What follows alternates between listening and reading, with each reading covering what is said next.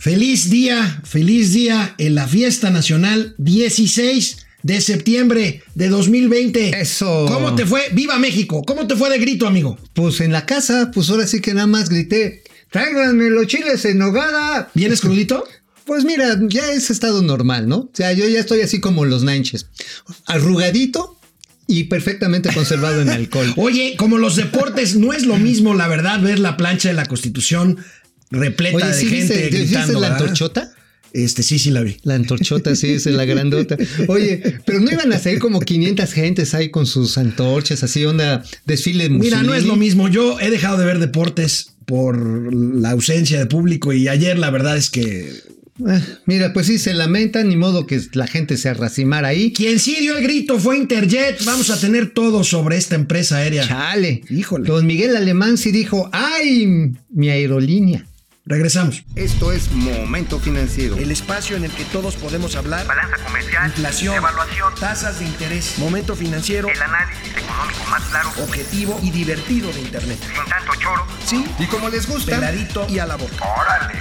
¡Vamos, réjete bien! Momento Financiero.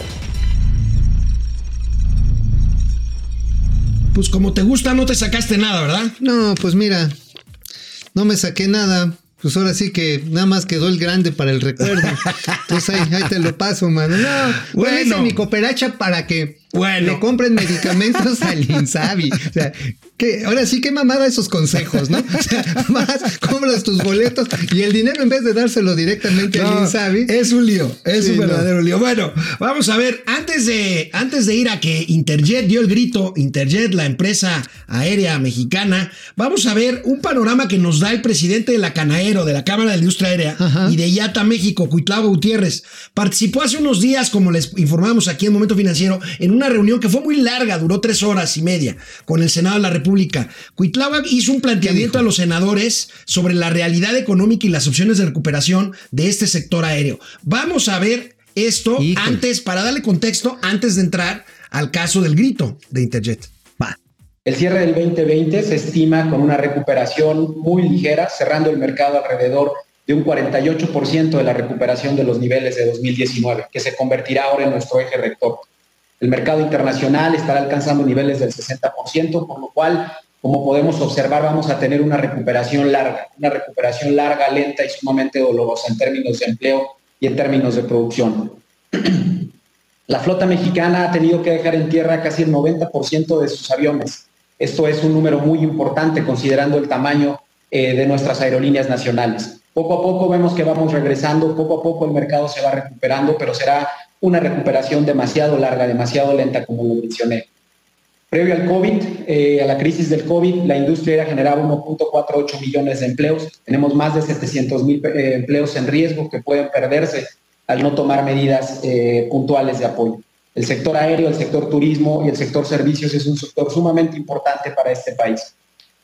Por eso es que en este momento y agradeciendo la participación en este foro, nos permitimos levantar la mano Pues un sector estratégico que está en grave crisis, obviamente cuando la gente dejó de viajar por el COVID, pues obviamente se vino Ahora. abajo en los ingresos. Hay de crisis a crisis. Amigo, nos tienes que platicar qué está pasando con Interjet, porque nosotros hemos estado dándole se- seguimiento puntual a pues, es de que- la es que- empresa, es- problemas laborales. A ver. Me imagino, más o menos para contextualizarlo, como el chiste es, imagínate que llega el director de Interjet a su casa el día del grito, o sea, anoche, y llega y le dice, vieja, ¿qué crees? Corrieron a la mitad de la empresa. Ay, viejo, ¿y por qué no? Nada más corrieron a los pendejos. Ya el otro día, o sea, para el 17 regresa. ¿Qué crees, vieja? Agarraron parejo, ¿no? Lo que pasa es que, si bien la industria está afectada por la falta de viajes, pues el problema de Interjet es que está pésimamente administrada. O sea, hicieron un modelo que no era de bajo costo, pero lo cobraban como bajo costo.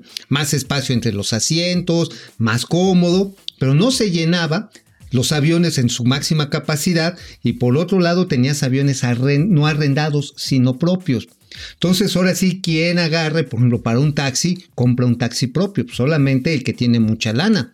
El modelo habitual de negocio es que arriendas, pues para que no te la rienden. Ahora, ¿no cambiaron al director general de Interjet? Sí, el Estaba señor este William, Shaw. William Shaw. William Shaw, sí, Y no, ya- lo regresaron a Colombia. Ya lo regresaron, pero pues la bronca no tan solo es que falló el modelo de negocios, trae deudos la empresa. Una serie de adeudos importantes. Dicen que no, pero sí son ciertos. Miren, ahí nada más se las vamos a ir arracimando. Por ejemplo, los estados financieros de aeropuertos y servicios auxiliares hablan ya de que cuando menos al mes de junio adeudaba 25 millones de pesos por combustible Interjet. Pero, espérate. Hay una cosa que se llama Impulsora de Productos Sustentables, IPS, donde el que es el representante, pues es miembro del grupo Galem, del de Miguel Alemán, un tal señor Betancourt, que por cierto me mandó una carta medio ofensiva diciendo, y nos reservamos los derechos para demandar a este hijo de su... Bueno, primero que paguen, ¿no? Que paguen porque si no se va a generar lo que están diciendo los trabajadores de confianza de Interjet, que apenas la semana pasada, el jueves en la noche, entraron a las oficinas porque no les han pagado sus liquidaciones y dijeron, aguas, no se vaya a generar otra mexicana. Son los mismos empleados de aquella reunión que se filtró un video con William Shaw todavía de presidente en, les que, que les juró y perjuró. No, más bien, les aceptó que la empresa estaba en quiebra. Exactamente. Y pues sí, el modelo de negocio ha, ha, servido porque ha recibido de una manera misteriosa apoyo del gobierno. Esta empresa que se llama IPS, uh -huh. bueno, esta le adeuda a ASA más de mil millones de pesos, mil millones de pesos en combustible. ¿Y quién creen que son los babosos que lo están terminando de pagar? Pues los consumidores. Nosotros, no, nosotros, porque pagamos con nuestros impuestos estas operaciones. Claro. Oye, amigo, y este, ya nos están llegando comentarios de pues, usuarios. Es una empresa pues importante. Pues sí. Este, ahorita no es precisamente, eh, no está en boga la, los viajes aéreos, pero bueno, hay quien tiene viajes programados, Sí, boletos comprados. ¿Qué decirles a ellos? Híjoles, mira, aquí hay una bronca. Alguna gente se ha estado quejando de que cuando los boletos, los boletos los tienen que reprogramar, les dicen, sí, pero ahora le va a costar más. Ha llegado al extremo, al absurdo de que un boleto, no sé, México, Monterrey, llega a costar 80 mil pesos por esas renovaciones automáticas. Eh, la recomendación es, si los pueden ejercer, ejérzanlo. Yo en lo personal, yo no me subiría estos aviones a los Superjet 100, estos rusos Sukhoi que tienen. La verdad sí están bien papaloteros. Y ya no hay refacciones. Y... Pues sí, tienen que canibalizar los aviones que están ahí. La otra vez yo eché un viaje de Campeche a la Ciudad de México y me dijeron, agárrese bien de los lados, ¿para qué? Para que no se sangolotea, no, para que no se desarme. la- no, no es cierto, pero sí se sintió de la burger, ¿eh? La verdad. Bueno, pues a ver, seguiremos pendientes del caso de Interjet. Ojalá, ojalá y resuelvan sus problemas, la verdad. Pero pues está, está bastante en problemas. Necesitan un plan de negocios funcional. Así es. Punto. Y una situación de choque, ¿no? Sí. De choque económico. Sí, pues. sí, sí, no. Sí, sí, sí, no, no, no. Take no. it easy, take it bueno, easy, no regresamos después de una pausa, Canal 76 de Easy, de lunes a viernes, incluyendo hoy, 16 de septiembre, y en Spotify. Oye, ¿ya viste lo que le dieron de tocar a los de Interjet? Este, ¿qué le dieron? ¿Pura trompeta? Pues un pitito. Tócale. Mira, para que, te- que sea con gusto. Ay, con, con fervor patrio. Es un regalo de ti para mí. El presidente de la Asociación Mexicana de Afores, Bernardo González Rosas, también participó en esta reunión que le hemos citado con los senadores y recuerda que las Afores pues han funcionado como una suerte de seguro de desempleo en esta, en esta crisis. No hay seguro de desempleo en México. Hay quienes hemos estado pues insistiendo en que probablemente sería más eh, viable para el Estado mexicano destinar recursos, una parte del Producto Interno Bruto a preservar sueldos eh, y empleos. No se ha hecho así. Y bueno, las Afores han salido al rescate. A ver qué dice Fernando, Bernardo Viene bien. González Rosas. El ahorro de los trabajadores en las AFORES ha permitido eh, a más de un millón de personas hacer retiros parciales de hasta el 10% de su AFORE, equivalentes a más de 10 mil millones de pesos, que les han pe- permitido sobrellevar esta crisis ante la falta de un seguro de desempleo formal en nuestro país.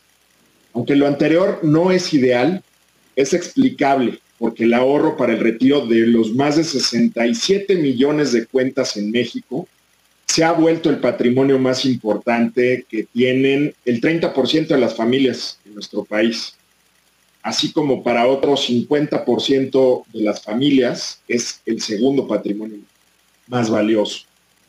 Esto se ha logrado a partir de 23 años de mucho trabajo y profesionalización del manejo de los recursos de los trabajadores. Pues sí, pues ahora sí que es de donde metes mano para aguantar. Sin embargo, estás comiéndote, te estás comiendo tu futuro. Parte de tu futuro. tu Ahora, futuro. este, el presidente de la República ya prometió, ojalá y esto suceda cuanto antes, que esta semana o a más tardar la siguiente ya entra la famosa reforma de pensiones al Congreso. Sí, no, pero bueno, la cuestión está en que, como dice el refrán, a los perros más flacos se les suben más las pulgas.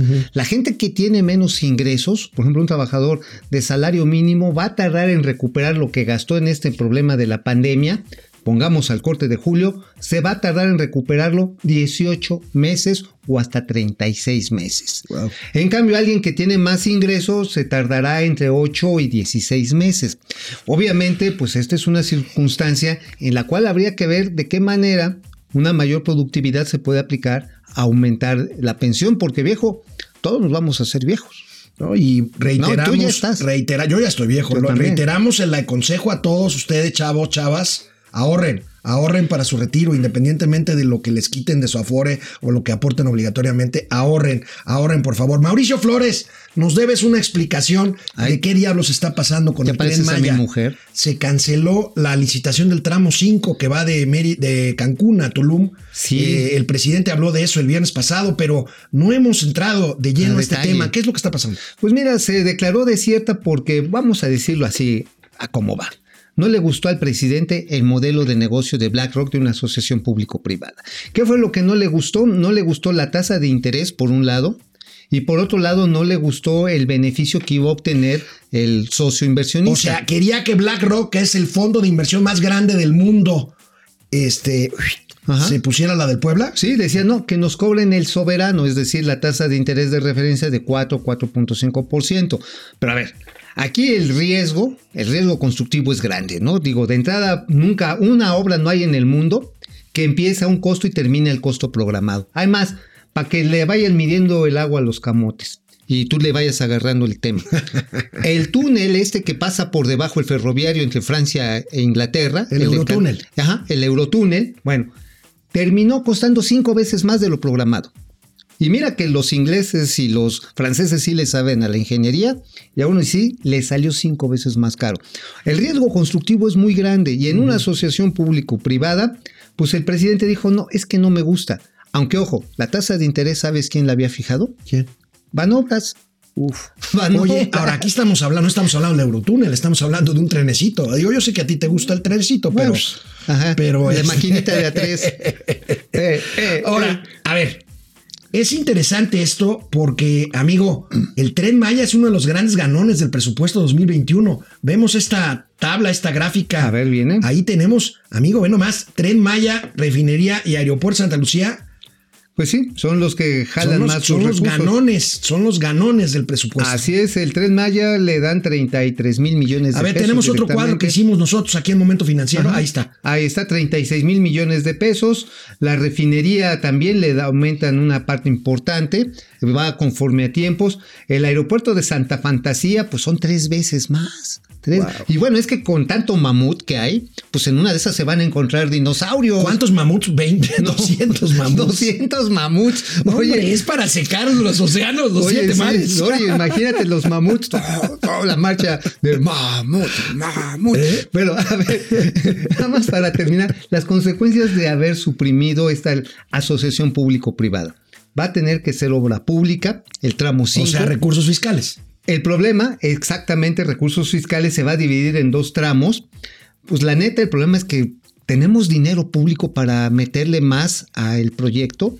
Yo, le temo realmente a que la recaudación se va a ir para abajo el año que viene porque la recesión la tenemos encima. A- amigo, ¿tú crees que alguien le va a destinar 8, 9 o 10 horas de sus vacaciones para trasladarse en tren desde Cancún hasta Palenque? A ver, tú te echas un palenque muy rápido porque me dicen que eres como el conejito, que eres como el conejito este de, como de, de, de- de Energizer, ¿no? No, pero a ver, a ver, no haces 12 horas a- de palenque, digo, si haces 12 horas, dices, güey, mis respetos, ¿no? Pero, a ver, de Mérida a este a Cancún va a ser una hora. De- a Cancún, te estoy Ajá, a hablando. Eh, a mí lo A que. ver, no- a menos que a hagas no- todo el circuito. No, no me hace lógica alguien que vaya en tren desde Cancún hasta Palenque a la, a la- A ahora ver, sí que a las si- ruinas. Si vas de Cancún a Tulum, haces una hora quince. está bien. Ahí me hace lógica. Ahora, si haces a palenque, te haces dos horas. Oye, echarte un palenque, un palencazo, son dos, son, son ocho horas de manejo, no más de ocho horas. Son básicamente 12 horas. Bueno, yo tengo mis dudas del trenecito Maya. Yo Ahora. espero que salga bien. Te lo puedes echar y te quedas en palenque. Digo, pues. Si, te gusta, pues ahí te quedas. Y ya después regresas y haces escala en Campeche y te echas un recuperé con un caldo de ostión así este, grandote. en la pigua. En champotón. Ahí en Campeche, en la pigua, Sí, pues te- camaroncitos este, al, Ajá, al sí. coco. Ajá, sí, los camarones así por langostino están bien buenos. Entonces, yo te puedo proporcionar. No, no. hay, hay una, hay una sucursal No, en la ya, zona ya, ya, rosa. amigo, ya. Es que ya Oh, bueno. eres el colmo. Está bien que es la fiesta mexicana, Pues pero sí, ¿qué va a decir esta vieja? Doña Austeridad Republicana, pues a ella también le gusta ahí el trayecto Ay, a Palenque. Bueno, ¿qué pasó? Ya le entraron al recalentado del pozole o de los tamales. No se pierdan el desfile militar, es lo mismo que todos los años. Pero más barato. pero más barato, lo mismo, pero más. Regresamos, canal 76 de Easy, de lunes a viernes. Momento financiero. Regresamos. ¿Quién quiere el entero? A ver, vamos a ver quién, ¿Quién está están? conectado. Han de estar bien crudos todos. José Luis Jimello, doctor, desde Querétaro, qué gusto. Este, José Luis Jimello, ahí está. Paco Guerra, eh, Carlos Archila, desde Tapachula, Rocío Hernández, Fidel Reyes, Ferrangel, ¿Cómo Leti están? Velázquez, Aquí el senador Guadaña Gael presente. Cortés. eh, ¡Viva México! ¡Viva Eso, México! O sea cabrón. que Este, que ¿cómo vivan los carbones. Porque de los carbones nos harán energéticamente independientes. Héctor Gerardo Trejo, ¿cómo ven lo de Chihuahua? Pues, pues deben ser una bola de revoltosos que están en contra de la 4T.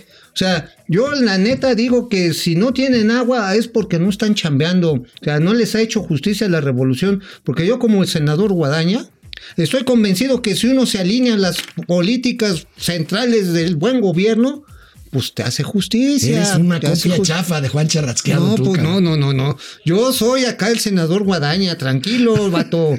Bueno, Julia León desde California, desde California, depredador mercenario, depre, feliz, feliz día, viva México. Eso, Y bueno, señor. vamos a ver, vamos a ver, senador Guadiana, Eh, pasó. cómo andamos en México con respecto a otros países del mundo. Comentábamos lo optimista del pronóstico del crecimiento del PIB en el paquete económico que envió la Secretaría de Hacienda a en la Cámara de Diputados. Eso es el co- 4.6%. ¿Cuánto te llevas tú de carbón o de, ca- de Que los carbón? carbones, pues sí nos vamos a chutar como el 4%. Así nomás. No, pues sí, Pero eso es otro- para Tijuana, ¿no? A, pa- we- a Wilbur, o sea, digo, pues para el perraje y el infelizaje, pues sí le dejamos pues el Bueno, punto ¿cómo está, ¿cómo está en el resto del mundo? Veamos este cuadro comparativo para ver qué tan optimistas somos, la verdad. Bueno, ahí está India. a India. 10 11%. Fíjate, y es un país muy afectado por la, por la pandemia. No, pues China, es que la India está 7%, llena de indios. España ¿o no? 6.2%, Alemania 5.4%. Este es el pronóstico para 2021. Oye, oye. México 4.6%. No creo, senador, que lo logremos. Oye, ¿eh? pero mira, pero pues los rusos hay que echarles una mano, sobre todo con las rusas. Mira, 3.6% está por debajo de nosotros.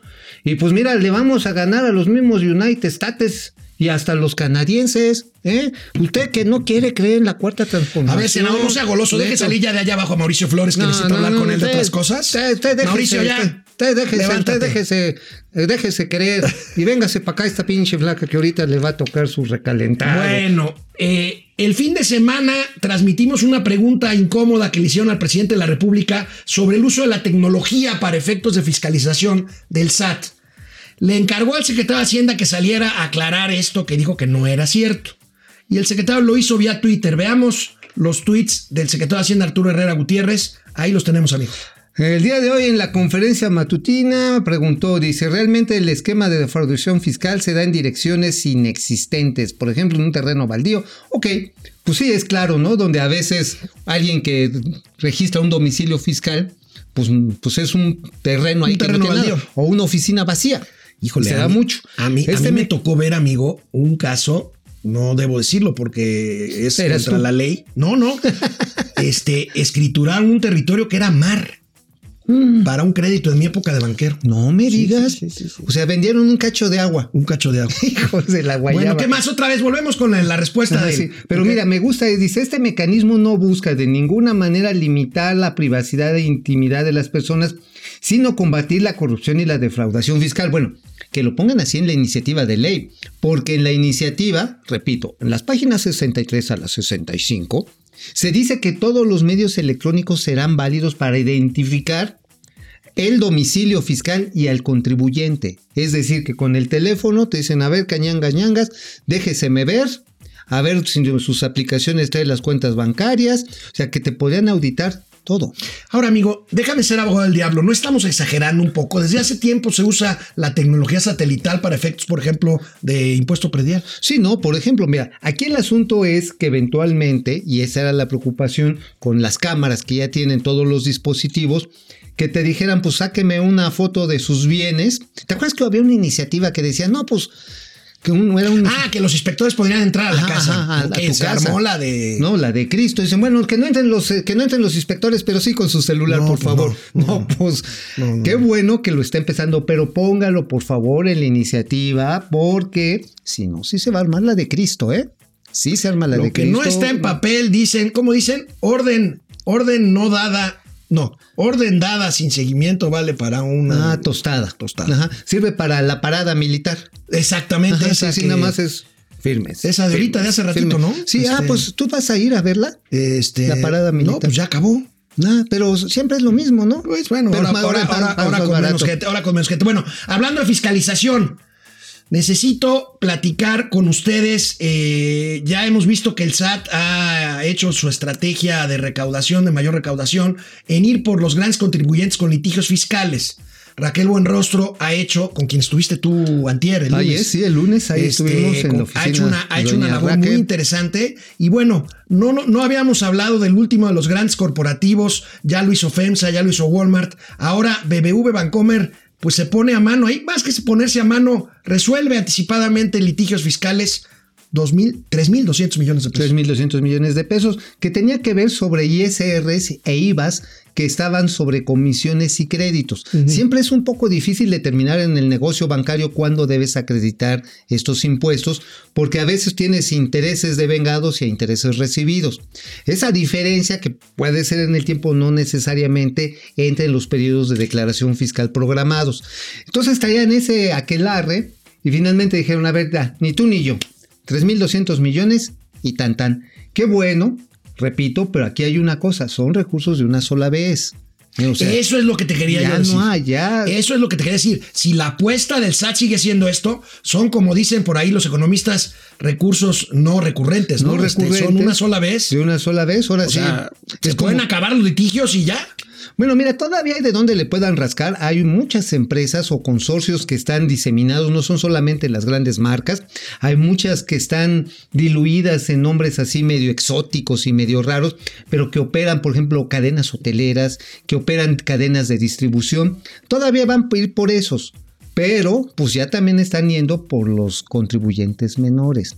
Así que la estrategia es seguir O sea, o exprimiendo. sea, tú y yo. Sí, sí, sí, tú y yo. Tú y yo al rato vamos a ir a pedir Pero ya, posada. ya compraste tu, tu pasaporte. No, yo ya compré mi cachito. No, no, ese ya no sirve. No, hombre. pero no, voy a decir que yo ya cooperé con la cuarta transformación, Bueno, que no, que ya, no, la muere. ya nos vamos porque a Mauricio Flores le urge regresar por el recalentado Ay, a su casa. Con un ¿Qué, qué te vas a echar con la ahorita flaca. que, no, que pues regresa? ahorita con la flaca vamos a ver qué hacemos. Bueno. Unos, unos pambacitos Bueno, calientes. pasen, pasen un buen día nacional, porque hoy es el Día Nacional de México. No, Disfruten. ¿A poco? Híjole, cuídense, cuídense. La pandemia todavía no termina. Oye, amigo. Cuídense. Oye, neta, dale un toque. No, no, pues ni que fuera, No, este, pues, ni, ni que fuera mota. Te lo traje, te lo traje, pero sé que es adictivo para ti.